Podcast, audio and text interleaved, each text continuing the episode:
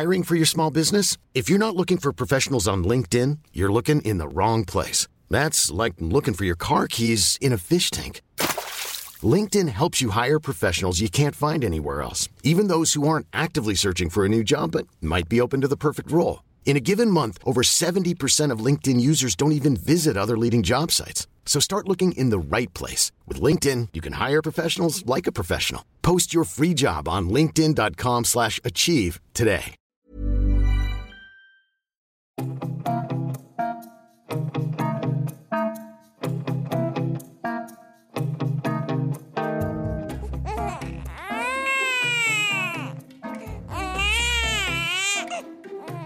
Babies grow up fast these days, and hard as it is to believe, it won't be long before your child is crawling off in search of the nearest device. Welcome to Are We There Yet? I'm Katy Gosset, and this is a parenting podcast. And in today's episode, we look at one of the new issues we're all grappling with. We've made big mistakes with screen time, so it's an issue for us. The internet's a big one. We definitely limit it. And as it turns out, concerns about screens are nothing new. Inside 82. This week, video games. Are the aliens already here? So, yes, back in 1982, the aliens had indeed landed in New Zealand in the form of space invaders. And just like the internet today, the games had their detractors and supporters. This generation of kids who are playing Space Invaders are growing up with a different view of these machines and electronics. In America now, many homes are just not complete without their own personalized computer that the kids just automatically learn how to run from the time they're four years old. So, sounds familiar.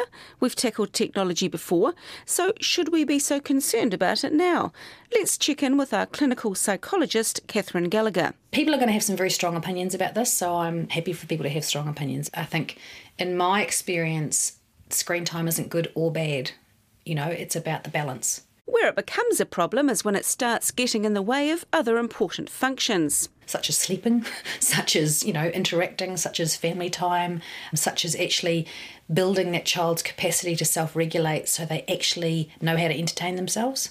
Because I think one of the challenges I see often with kids is they get bored really easily and kind of look to parents or, or look to um, screens to kind of entertain them. And I think that capacity to actually just be okay in your own skin and entertain yourself and tolerate that boredom is something that is potentially becoming more difficult. So, what kind of entertainment are our children finding online? One of them, she watches really dark things, gory stuff, but I don't really worry too much about that because I like those things too. They're kind of cool, but um, not gory, not really gory, like you know, not bad gory.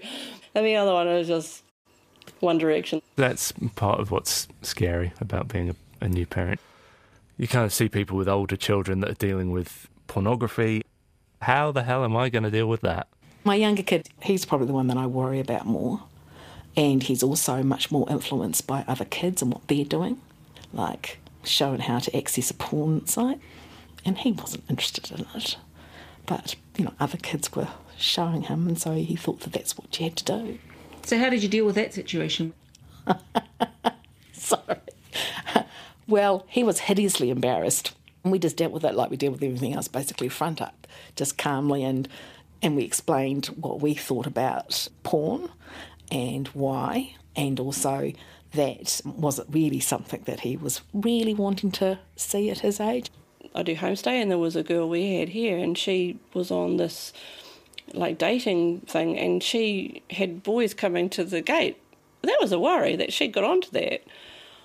Everyone's on it, she says. And it's not just what they're watching, but how long they're spending on their screens. They read, they do other things, but it's almost like they want to get back to the PS4 or the, the gaming. If we left them to their own devices, they would probably spend all day, every day on it. We stop at like nine o'clock. They can have it after school when they come home but no phones at the table ever. And how many hours a day? I reckon they're on about three or four.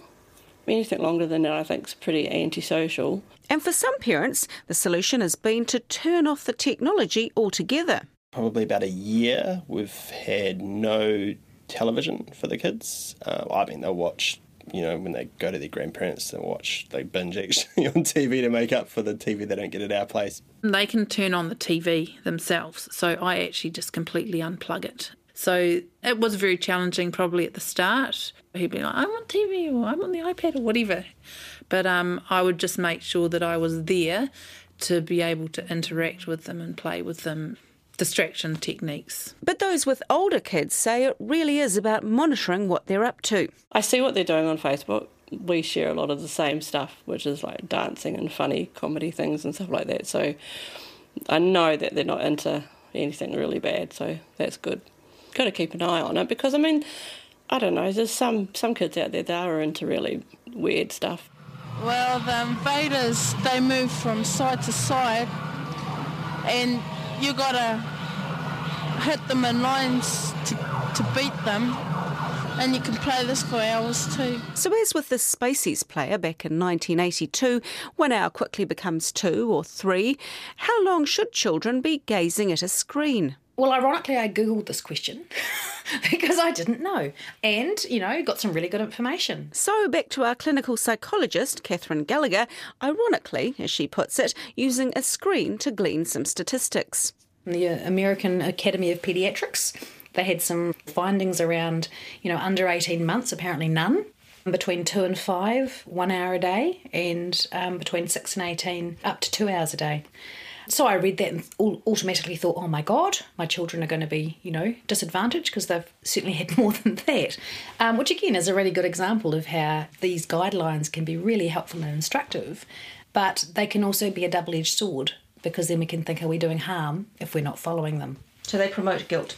They, well, yes, absolutely. But if your child is spending more time online than that, or is reluctant to give the device up, then don't assume the worst if your child is someone who loves it, then that's okay, you know, because technology can also be really fun. It can be a focus of attention.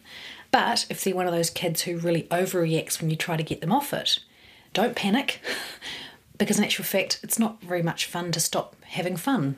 And I think most adults could agree with that. That, you know, when we're having a really great time and someone says, stop that now, we don't typically go, okay, but at some point, your child is going to need to come off the device, and that's when some strategies can come in handy.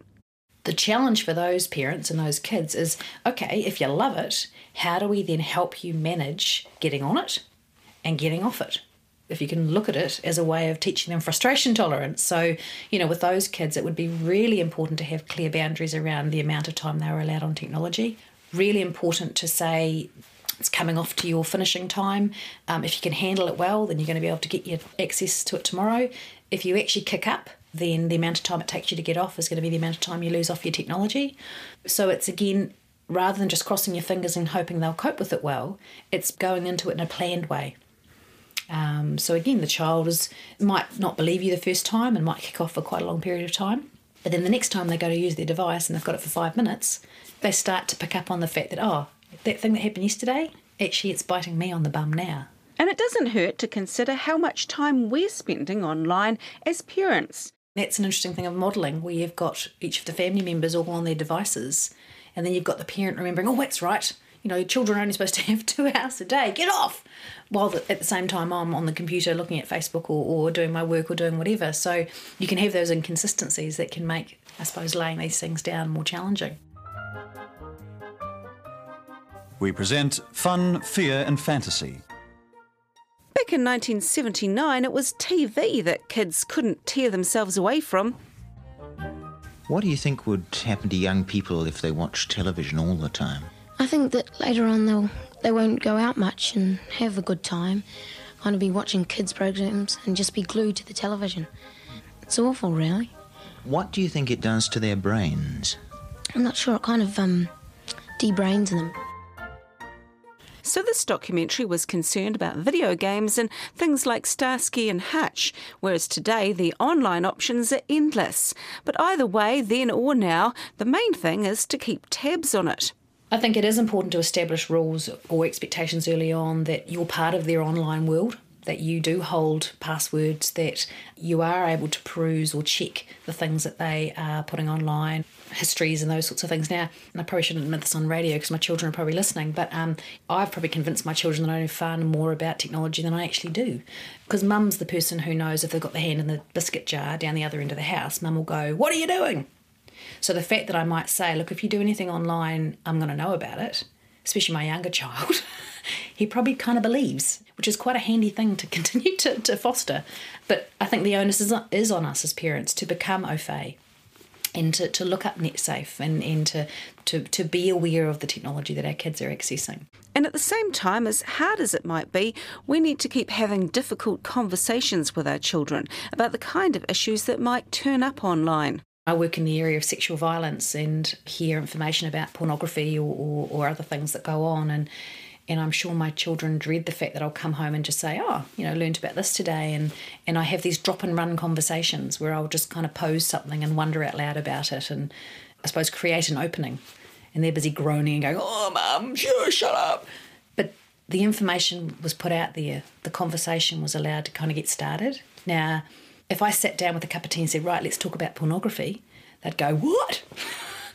so I think often again being brave as parents to kind of drop and run, to, to, to listen for examples. I mean, I've had some great conversations with my kids again in this drop and run kind of fashion where someone else has made a mistake or there's been a, situation they might have heard about at school where, you know, there was some pics sent on or whatever. And you kind of go, oh, okay. So how do you think they got into that situation? And, you know, so it's, it's using things as you hear them and, and provoking a conversation. And again, it doesn't have to be a two hour, you know, intense heart to heart but you're just letting your kids know that you know some of this stuff and you're open to have a conversation about it if they need to. And that's us for today. Are We There Yet is presented and produced by me, Katy Gosset, and Adam McCauley assists with musical production. Our executive producer is Tim Watkin, and archival audio comes courtesy of Ngā Taonga Sound and Vision and Archives New Zealand. If there's an issue you'd like me to look at, you can email me at are we there yet, or one word, at radionz.co.nz.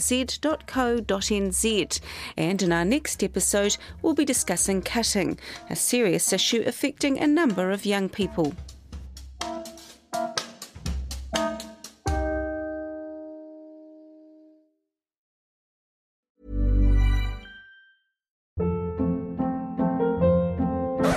Hold up. What was that? Boring. No flavor. That was as bad as those leftovers you ate all week. Keke Palmer here, and it's time to say hello to something fresh and guilt-free. Hello Fresh. Jazz up dinner with pecan-crusted chicken or garlic butter shrimp scampi. Now that's music to my mouth. Hello Fresh. Let's get this dinner party started. Discover all the delicious possibilities at hellofresh.com.